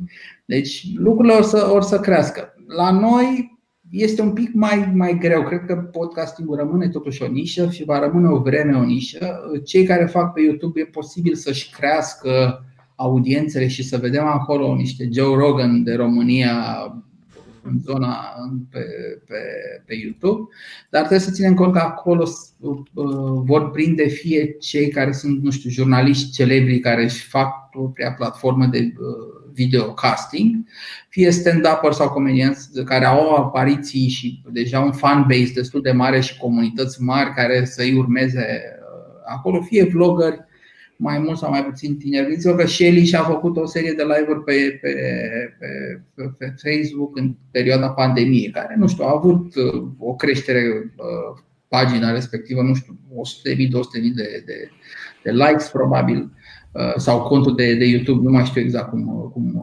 făcea. Cred că făcea și YouTube și... Cred că da, cred că făcea combinat. Dar a făcut altceva decât face el normal, decât să schimb de vieți, schimb de mașini, schimb de case. Făcea interviuri și discuții serioase cu oameni care aveau o anumită greutate. E, pentru audiența lui și pentru cei care poate l-au urmărit așa periodic sau din când în când, a fost o chestie nouă și interesantă. Adică, băi, astfel ce zice Shelly sau ce zic oamenii aia de a duce Shelly acolo. Omul ăsta contribuie la fel și, nu știu, Bobonete are seria lui care e foarte. Și mai sunt și, și alții care au făcut tot felul de zoom-uri sau tot felul de open-uri de-astea care au adus fie comunități, fie oameni, nu știu, motivați de aceleași lucruri. Deci podcastul o să crească, o să vedem nișe foarte multe. Deja nu știu la Webstock ce o să facem. Mă gândesc dacă să păstrăm categoria de podcasturi. Oricum, categoria de podcasturi s-a schimbat de la una la altul, pentru că am nișat-o pe zona de marketing și comunicare, tocmai pentru că erau foarte multe podcasturi. Acum trebuie să facem un mapping al podcasturilor, să vedem. Acum sperăm să avem și un studiu pe, pe piață despre podcasturi în România și mai ales să vedem oameni cu greutate și branduri, pentru că un trend și un canal și un produs media, dacă vreți, și asta o să o țineți așa minte de acum înainte, dacă o să lucrați în domeniul ăsta, va crește dacă e susținut de câțiva factori. Și în acești, între acești factori, pe lângă adopția, pe lângă faptul că oamenii pur și simplu utilizează acel mediu, că ăsta e primul metric, mm. măsură, mai sunt alte două. Unul este implicarea brandurilor, companiilor care vin și își fac acolo, au prezență și investesc, pentru că asta ajută întotdeauna. Și al doilea rând este implicarea celebrităților și oamenilor cu greutate și cunoscuți. De asta Twitter nu a prins la noi, dar a prins în America și în alte piețe, pentru că acolo toți președinții de stat și toate oficialitățile și marile vedete dau un tip pe Twitter. Acum dau și pe Instagram ăștia din beauty, fashion, lifestyle, nu muzică, dar într-o vreme le dau doar pe Twitter. Dar pe când la noi luați Twitter-ul politicienilor, să vedeți că n-au postat ultima oară și ce au pus. Luați Twitter-ul. Bine, ei nici nu pot să vorbească așa de restrâns, știi? Ei trebuie să aibă postările alea lungi, trebuie să aibă fotografii, videoclipuri, știi? două sute optzeci de caractere. Eu am prins cu o sută patruzeci și puteai să, da. să, să spui acolo și nici n-aveai poze pe vremea aia. Deci de acum poți, o să ai și flits, o să dai și flituri, nu la fete, perfect. La followers. Swipe left, right. Nu știu dacă swipe-ul, dar oricum Twitter este într-o, într-o mare creștere. Chiar au zilele astea, pe, poate și pentru prin mișcarea asta Black Lives Matter, poate și prin faptul că uh, șefii de la Twitter s-au pus așa un puțin împotriva președintelui Trump și au luat o atitudine, poate și pentru că e nevoie să comunice mult mai repede și Twitter a fost întotdeauna cel mai rapid mod de comunicare în comunități largi sau care tranșed granițele. A avut, nu știu, o creștere de vreo cinci sute de mii de conturi noi, nu știu, câteva zile, în care vreo o sută patruzeci de mii în, în America. Adică asta e o creștere huge, să ai în câteva zile jumătate de milion aproape de, de conturi nou create. Știi? E mult pentru o rețea care nu e TikTok, care are două miliarde sau de useri, sau YouTube, care are două miliarde, WhatsApp, care probabil a ajuns și la două miliarde, dacă nu greșesc, Facebook, Messenger și așa mai departe. Cristi, vreau să trecem un pic la subiectul următor pe care ți l-am propus, să discutăm un pic despre zona asta de influenceri în România în perioada asta. S-au întâmplat extrem de multe chestii despre care n-ar trebui, adică ar trebui să discutăm, dar nu neapărat în parte, cât despre ce înseamnă ele cu adevărat. În ultima săptămână am văzut, trec așa repede în revistă, am văzut un vlog al unui creator de conținut care relata cum a fost atacat în plină stradă, vorbesc de Bianca Adam de Tequila. Am văzut tot în ultima săptămână cum un creator de conținut a fost reținut pentru douăzeci și patru de ore pentru niște declarații pe care, mă rog, pentru o caterincă proastă, dacă pot să scriu, într-unul, dacă pot să zic, într-unul dintre vlogurile lui. Și vreau să te întreb cum ți se pare perioada asta? Ce, ce am putea să comentăm despre ce se întâmplă și cât de ok este să, să fii reținut de către poliție pentru ceva ce spui tu pe internet, pe YouTube până la urmă? Um. Ne place foarte mult să spunem că pe internet nu există reguli, internetul nu este reglementat și nu putem, nu știu, închide gura oamenilor care sunt pe internet. Ceea ce este, nu știu, ceva universal cumva acceptat, dacă deși multora nu le place acest lucru. Mulți nu agrează ideea asta de a spune orice și de a rămâne acolo pe internet. Dar asta face parte din ceea ce a însemnat și înseamnă și sper eu că va însemna internetul. Cred, cred că libertatea asta trebuie să, să rămână. În același timp trebuie să înțelegem că fiecare țară și omenirea în general are niște legi sau se supune unor legi care asigură interlegăturile astea între, între noi și asigură și progres, asigură și viața. Bun, mers al societății, zicem așa, în mare. Înțelegi? Mersul societății. Da. E, atunci când tu abuzezi de libertățile tale pe internet și încalci regulile societății, nu ai cum să nu fii ridicat și adus pentru niște întrebări de către poliție. Nu ai cum, adică nu și-ar face poliția treaba dacă uh, nu te-ar ridica. Asta cu ridicat e interpretabil, că poate să te invite poliția sau poate să vină să te ia, chiar să te să pună la mâini cătușe, deși nu cred că e cazul în, în, în speța asta, să spun așa, știi? Păi, s-a întâmplat aseară. Nu știu dacă i-au pus cătușele, au luat. Da, da, da. Poate, da. Poate este o măsură. Trebuie să înțelegem că cătușele alea au un rol foarte bine da. definit. Nu știu că nu mi s-au pus niciodată, dar de multe ori pot fi pentru uh, protecția ta. Dar e și un impact emoțional pentru public, pentru, pentru cei care îl văd. Să nu tragi, să nu-ți bagi în tine. Deci, e bine să le ai câteodată, nu știu. Sau poate e o procedură standard. Încă o dată, n-am fost în situația asta, n-am spus lucruri atât de rele pe internet până acum să fie nevoie. Sper să nu o fac și de acum înainte, știi? Dar atât timp cât tu încalci niște legi, norme, reguli și abuzezi de anumite lucruri, cel puțin trebuie să fii invitat la o, la o discuție, urmând să se stabilească dacă ai făcut și cât ai abuzat sau cât de mare libertate ai în, în exprimare. Pentru că ce s-a spus și despre, despre Colo și tot cazul lui este construit în, în spatele unor afirmații destul de grave. Și dincolo de faptul că bă, era băiat bun și făcea stream-uri de nu știu câte ore și ne făcea viața mai frumoasă, că suntem și noi gameri și e băiat bun, hai mă că glumește, care are prietenă. El a făcut niște afirmații și le-a făcut niște afirmații uh, ca la o televiziune, le-a făcut niște afirmații ca în public. Mm-hmm. Și astea uh, nu pot să treacă așa, chiar și, și... în România. Da, și internetul e reglementat ca spațiu public, adică, na. Acum ai nu o să te ia pentru orice, știi? Nu o să te ridice, dar am văzut Clar. și tot felul de aberații de genul, nu știu, ce ai spus pe Facebook a fost considerat ca probă, deși tu ai spus-o într-un spațiu privat și nu trebuie să-ți ia nimeni parola. Am mai auzit astea, să dai parola de la cont, să-ți verifice lucruri. Dar nu se pare cumva o, o mișcare de P R? Nu sunt expert în domeniu, chiar nu, nu, nu am avut legătură cu partea asta legală a internetului, din fericire. Pe de altă parte, probabil e momentul să mă pun la punct, pentru că tot văd derapaje de genul ăsta și uite, mă mai întrebați voi, mă mai întreabă alții, mă mai întreba și alții și poate e bine să mă înțeleg și eu mai, mai mult. Dacă tot vorbesc despre internet atât de mult de atâția ani, să înțeleg mai bine lucrurile astea. Cu toți trebuie să le înțelegem, dar așa cum nu ne-am născut cu legea în mână și n-am învățat, n-a deschis nimeni o carte de drept. Dacă n-a făcut dreptul sau n-a avut curs la școală și a mers pe bun simț, cumva cam așa e și cu internetul. Adică dacă nu faci ceva ce n-ai vrea să ți se facă, ești ok pe, pe, pe internet. Mm. Dacă faci o scenetă, dacă faci o glumă, faci un clip, uh,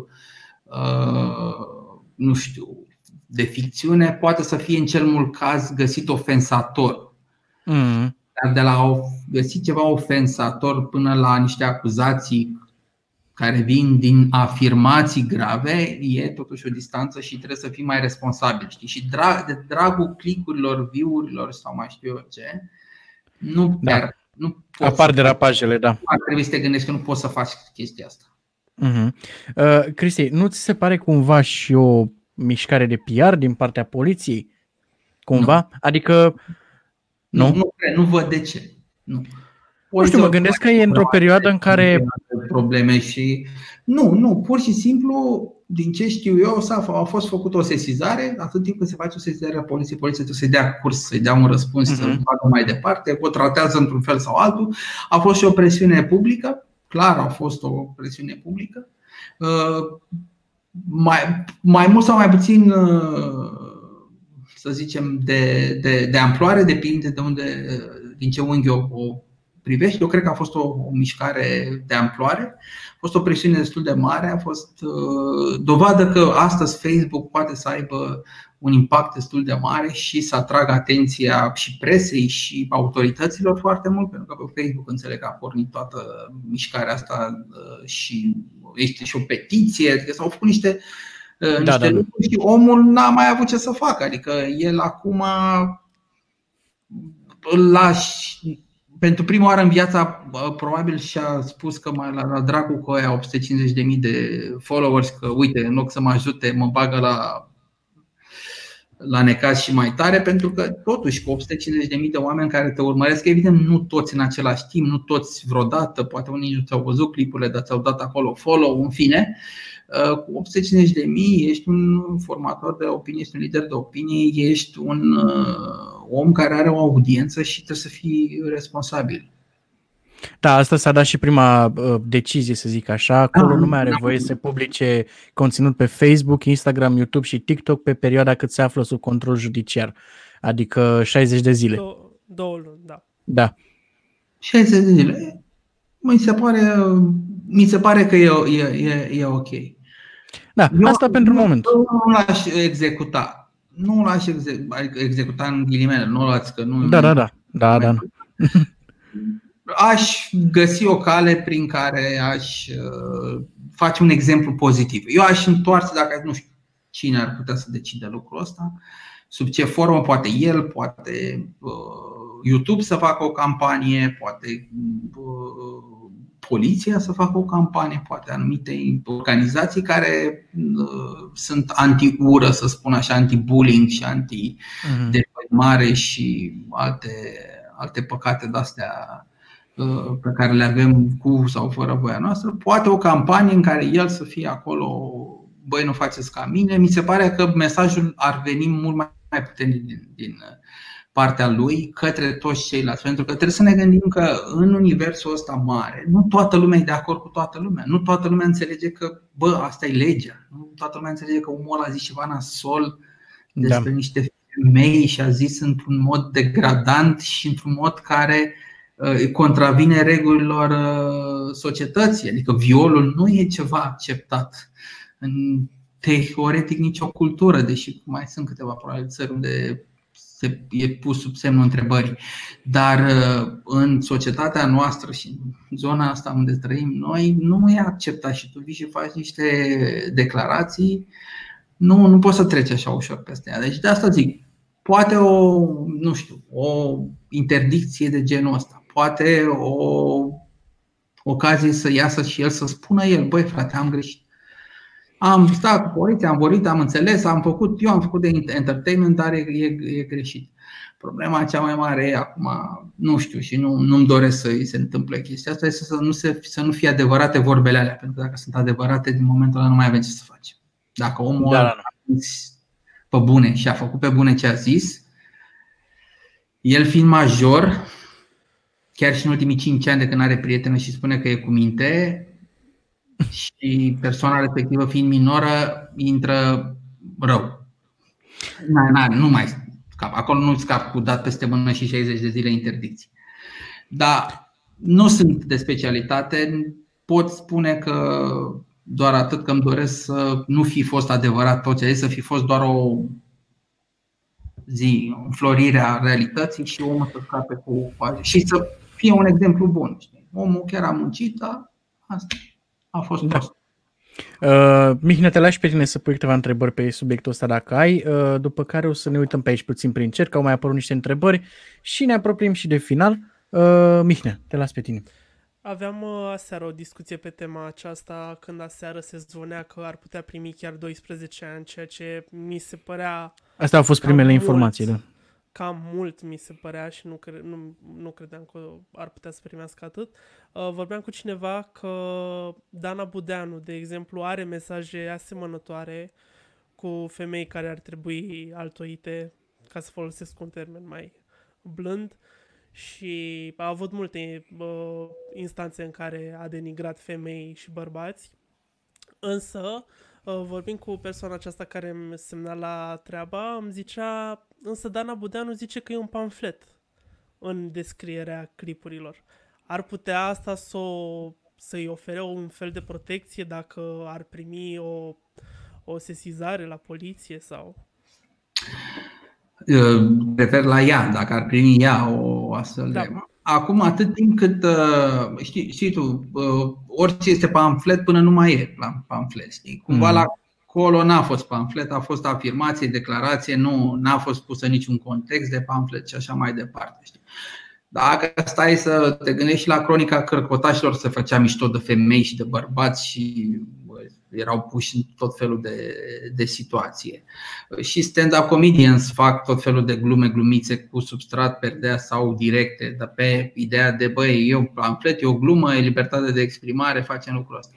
Cred că diferența asta în ce spuneam, atât timp cât afirmațiile tale, chiar dacă le pui sub, sub nu știu, le îmbraci tu după aceea ca pamflet, afirmațiile tale nu lezează direct viața, integritatea unei persoane, poți să scapi ușor cu pamfletul. Mai ales că ea are și un format care e clar dedicat ca pamflet. Ea știe că face o analiză, nu știu, dă niște verdicte, adică e un format. Omul ăsta făcea niște confesiuni audienței sale de opt sute cincizeci de mii, cum a violat.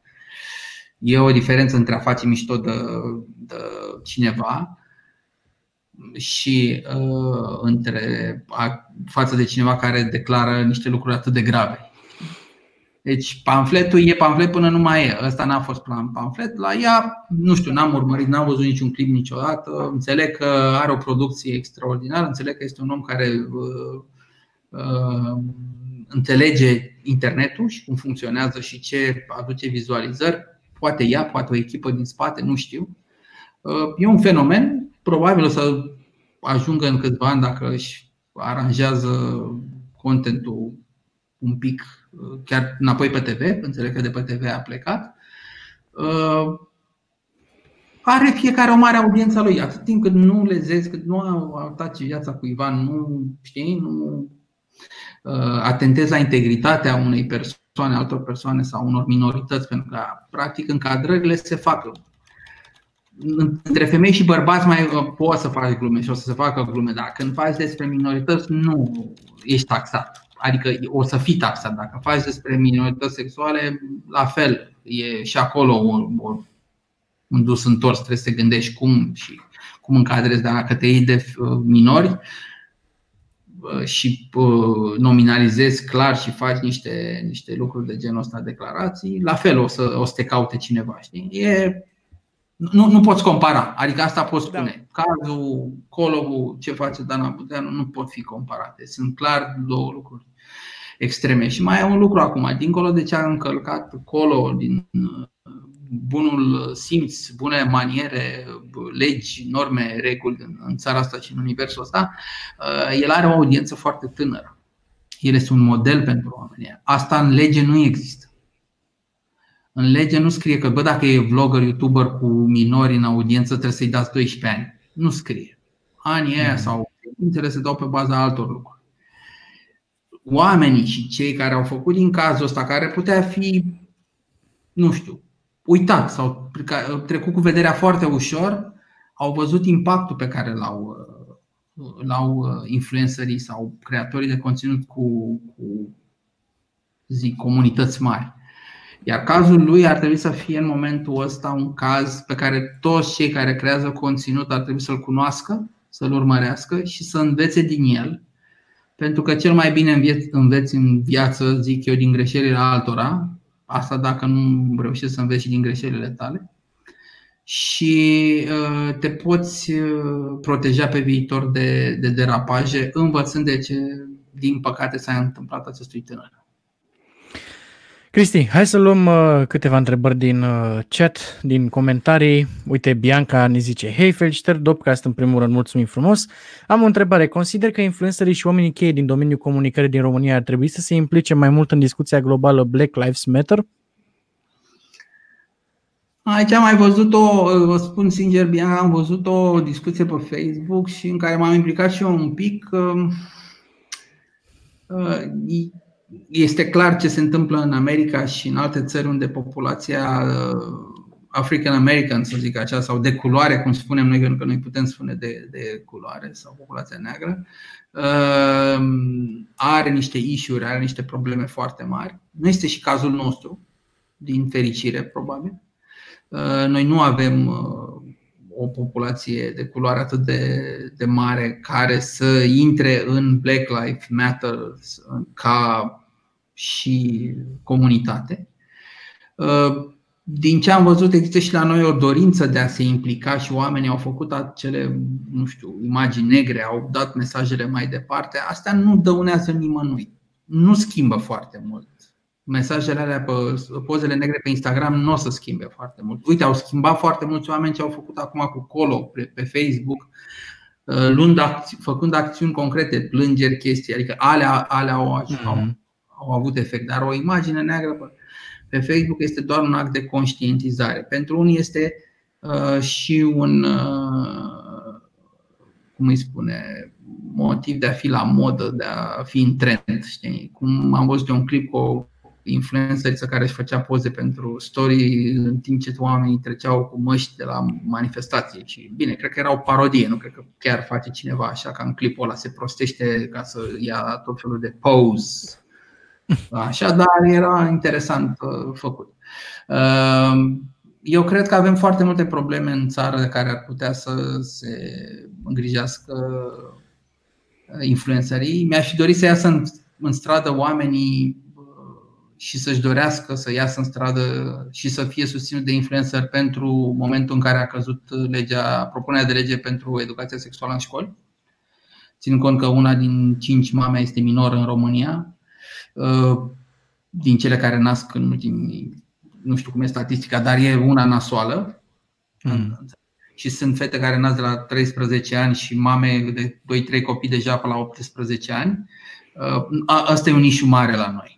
Noi nu avem populație de culoare, dar avem alte, alte pe care avem partea de rasism și partea de integrare a romilor, care este un issue foarte mare pentru noi, pentru că cea mai mare populație romă este la noi, dacă nu greșesc, sau cel puțin cele mai mari probleme sunt la noi, deci poți face pe, să te intereseze lucrul ăsta. Avem, cred că, multe alte, alte probleme în, în țară de care ne putem noi și chiar influencerii implicat. Nu știu ce ar putea să schimbe influencerul din România într-o problemă nu neapărat globală, americană. Pentru că, la fel, rasismul nu ține doar de populația de culoare. Rasismul ține și de, nu știu, etnii, alte etnii, alte rase, alte zone de proveniență, asiatici, arabi, africani, mai știu eu ce, chiar și este europeni. Da, există acel cea ură față de este europeni sau s-a manifestat în unele țări și această, această ură, știi? Nu, nu pot să zic dacă ar fi trebuit mai mult, nici nu pot să zic dacă ar fi trebuit overall sau from the beginning să facă, să facă ceva în, în cazurile astea. Mi-ar plăcea să, nu știu, să se ducă la Salvați Copiii sau la Noi Construim un Spital sau la Magic Home, mm-hmm. să facă ceva pentru, să strângă bani pentru Magic Home, pentru copiii care sunt foarte bolnavi sau pentru cei care sunt bolnavi de cancer sau au leucemie și sunt foarte mici, să le aline viața, să le facă ceva, să le ducă, să ducă, să îi distreze, să îi, uh, nu știu, le facă un bine. Da, good one. Și mai avem o întrebare Networking online sau networking face-to-face? Care dintre ele este mai prielnic? Nu se pune problema unui networking online. Nu e networking online. E, nu știu, o întâlnire cu... Nici, bă, nici măcar o întâlnire cu băieți în fața scării. Aia, și aia e mai puternică decât o întâlnire on, online. Nu, întâlnirea face-to-face rămâne și va rămâne o vreme. Chiar când o, când o să avem avataruri și o să ne întoarcem în Second Life, nu știu dacă știți, la un moment dat era o, extra o, da, da, da. o rețea de socializare virtuală care era Second Life și care tot așa ca și podcastingul, ca și multe alte trenduri au, o să fie acum, o să crească și n-a crescut, ba chiar s-a dus de tot, măcar podcastingul a rămas. Uh, nu, face-to-face. Dar vom vedea, vom vedea. Uh, acum trei luni am stat online, nu ne-am văzut. Poate mai stăm jumătate de an, poate o să dispară socializarea offline și o să rămânem doar cu, nu știu, salut de la distanță, vorbi la telefon, zoom-uri, room-uri și mai știu eu ce, dar dacă e să o iei, nu știu, bottom line, știi, e ca sexul. Te duci, ți-ai o păpușă gonflabilă, faci online sau te duci în real life și faci networking face-to-face. Vorbești face-to-face, da. Da. Uh, Cristi, ne apropiem de final. Am aici asta mai de mult, dar acum chiar pe bune. Mai avem o ultimă rubrică pe care o facem cu câțiva invitați de câteva ediții deja. Uh, am, cules de pe, am cules de pe profilul tău câteva poze care credem noi care avem nevoie de un mic context. Uh, tu oricum ești cu minte din ce am văzut, nu prea postezi poze din astea foarte nebune, dar am găsit câteva și vrem să își cerem așa o mică explicație. Ia, Mihnea, hai să le punem pe ecran un pic să le vedem despre ce e vorba. Avem o, Hop. o problemă mică. Dar StreamYard-ul face nebunii. Mai încercăm o dată. Mai încercăm o dată. Ia. Asta e prima poză. Da, ce, eu, ce se întâmplă aici? E un domn ce interesant pe care l-am întâlnit la o petrecere și l-am fotografiat, da. A, deci nu ești tu. Nu, nu, nu, e un domn Andrei, greșit. Am înțeles. A doua oară. Deci ai greșit da. a doua oară. Hai să dăm mai departe, că mi se pare că avem o poză și cu tine. Aici da. Aici da, avem o poză nu, cu tine. Nu, da, nu, nu. Uh, îmi lăsasem barbă recent, știi, atunci. Și îmi lăsasem o geacă de piele neagră, mișto, o vedeți. Și am zis că mm-hmm. ăștia sunt o trupă din anii optzeci care încearcă să, să revină acum pe scenă și m-am pus și eu lângă ei acolo. Mm-hmm, mm-hmm. Da. Din păcate, și... vocalistul central e la dezalcoolizare de ceva vreme, dar sper să revină. Da, și îl vedem și pe Panduțu aici, ca să fie totul clar, să nu se facă vreo confuzie. Să... O să-și revină. Tot o să fie bine. Bun, ia să mai vedem o poză ceva. Aici, cred că Cabral avea să-ți spună câteva chestii. Pare foarte supărat. Dă-ne un mic context pentru poza asta.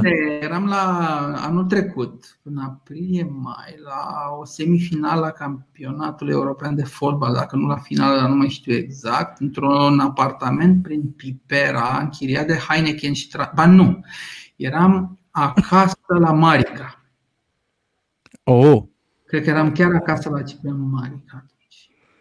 Da, și era cu prosopul sau? Finala și Cabral cu el, cu gazda și cu alți, nu mai știu, niște jurnaliști. Era un, un fel de invitat special ai Heineken și pe lângă asta Heineken a mai invitat câțiva oameni cu care ei colaborau foarte bine. A fost, nu știu, vreo treizeci-patruzeci de oameni. Am mâncat ceva, ne-am uitat la meci. Aici cred că eram în pauza meciului, într-un moment în care Cabral îmi cerea insistent să facem acel selfie pe care îl refuz de atâția ani. Și am zis că nu, it's not gonna happen, mate.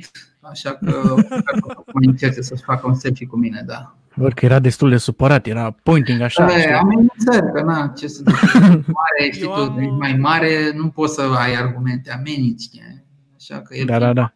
nu știe să... Eu am, eu am totuși o curiozitate, paharele erau mici sau doar... Din sau doar Cabrale mare, nu știu acum da. să zic. Bă, sunt niște pahare, din ce văd eu, de două sute cincizeci de mililitri. Da, nu știu, mai, mai departe nu văd, vertele la mă... mă mă confuzează, nu, nu, nu am ecranul dat mare, nu văd. Dar probabil erau niște, nu erau ale mele, oricum eu am băut apă plată toată seara. Am înțeles. Hai să vedem și următoarea poză și ultima, cred, dacă nu mă înșel. Aici te-ai apucat de gătit. Aici Cristian Manafu, Masterchef. Da, da, da, nu cred că, nici nu cred că era Masterchef în România când am făcut o poză sau era la început, nu mai știu. Uh, un vecin și prieten deschisese un restaurant și m-am gândit să, să fac o mică lansare, am invitat niște cunoscuți, le-am pregătit acolo ceva, evident nu eu, ci echipa lui extraordinară din bucătărie, este un restaurant produse bio din Piața Amzei, cred că încă e deschis, bine, acum are o terasă, deci probabil în perioada asta e foarte cool să stai acolo pe terasă, mai ales în weekend că e liniștea și dacă nu e foarte cald e super mișto. Și da, m-am luat un short din bucătărie pentru o poză, așa cum cu toții facem poze și punem pe Facebook cu lucruri pe care nu le facem cu adevărat, dar vrem să îi lăsăm pe ceilalți să înțeleagă că le-am face. Bun, păi astea au fost pozele, ăsta a fost podcastul din seara asta. Mulțumim, Cristi, că ai fost cu noi, vorbim de o oră și douăzeci și cinci de minute și... Da, uite cum a trecut, mulțumesc și eu pentru invitație. Noi am zis la început că o oră. Da, uh... nu, a, trecut, a trecut repede timpul, așa e când te, te întinzi la vorbă, uite. Un, un motiv bun să, să facem mai multe live-uri, știi? Nu stăm exact în o oră și ceva, stăm pe, pe live. Da, n-aveam din ce să tăiem, au fost niște subiecte foarte importante pe care trebuia să le discutăm. Uh, mulțumim și ne vedem săptămâna viitoare la un nou podcast. Uh, până atunci să știți că ne puteți asculta pe Spotify, pe toate platformele de streaming audio, suntem pe absolut toate uh, și ne puteți vedea pe Facebook și pe YouTube, acolo păstrăm video toate treburile astea ca să ne vedeți că noi suntem și frumoși așa rău de tot. Și ce să zic, ne puteți urmări pe Instagram, uite apare aici nea.mic și acel.andrei. Avem și pagina de Dobcast pe Instagram. Avem un grup de Facebook pe YouTube, pe un grup de Facebook pe Facebook care se numește Concerteață și acolo postăm toate noutățile din zona de concerte și evenimente live și avem toți pasionații de muzică și de entertainment live. Evenimentele care mai sunt. Exact, sunt acolo toate, vă invităm să vă înscrieți și îl las și pe Cristi să zică câteva cuvinte la final. Unde te găsesc oamenii, Cristi? Pe Google e cel mai simplu. Pe Google sigur mă, mă găsesc. Acum câțiva ani căutai Cristian și în fine, pe anumite calculatoare ale mele în principal, eram al doilea după Comuna Cristiană, așa că puteam să mă laud cu chestia asta. Evident, dacă un alt Cristian căuta numele lui pe calculatorul lui, îi dădea probabil numele lui. Nu, sunt foarte ușor de găsit. Nu e orice, probabil orice rețea de socializare. Dacă mă cauți, mă, mă găsești acolo. Nu sunt neapărat activ, dar sunt prezent acolo. A spus cineva cândva că e bine să, să fim flămânzi mereu și nu se referea la nu mânca, nu aveam ceva de mâncat, ci mai ales a învăța și a asimila, a acumula informații noi. Așa că dacă vreți să rămâneți cu ceva după discuția asta și din întâlnirea cu băieții, rămâneți cu chestia asta, că e bine să, să fiți mereu la, la zi cu tot ce este nou în zona voastră, să, să vă întâlniți cu cât mai mulți oameni, chiar și virtual dacă nu o să putem face-to-face și să nu încetați să învățați ceva, poate chiar în fiecare zi, de la ceilalți sau dintr-o carte. Foarte frumos. Lasă-mă, te rog frumos să mai dau o dată sunetul ăsta. A fost ce trebuie. Asta a fost, oameni buni, podcastul din seara asta. Mulțumim, Cristian, încă o dată că ai venit și mulțumim. Ne vedem săptămâna viitoare. Ceau!